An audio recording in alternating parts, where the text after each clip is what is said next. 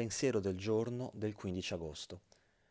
Secondo un antico detto, ridere è la miglior medicina.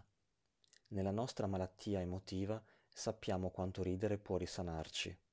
Piangere e ridere sono modi molto potenti di far uscire le nostre emozioni, e forse non è un caso che spesso capitino in contemporanea.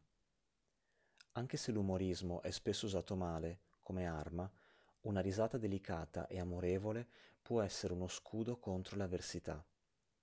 Ridere può restituire un senso di equilibrio e prospettiva alle nostre emozioni incostanti e confuse. Ridere può abbattere delle barriere altrimenti insuperabili nei rapporti tra le persone. Ridere può riaccendere anche la più piccola scintilla di ottimismo in uno spirito debole. Imparare a ridere delle situazioni di ogni giorno ci aiuta ad affrontare. Imparare a ridere delle nostre debolezze ci aiuta a crescere. Meditazione del giorno.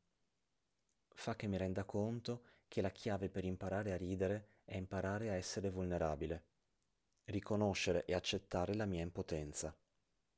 Oggi ricorderò, condividerò le cose divertenti che mi capiteranno oggi, raccontandole a Dio e ascoltando le risate della mia anima.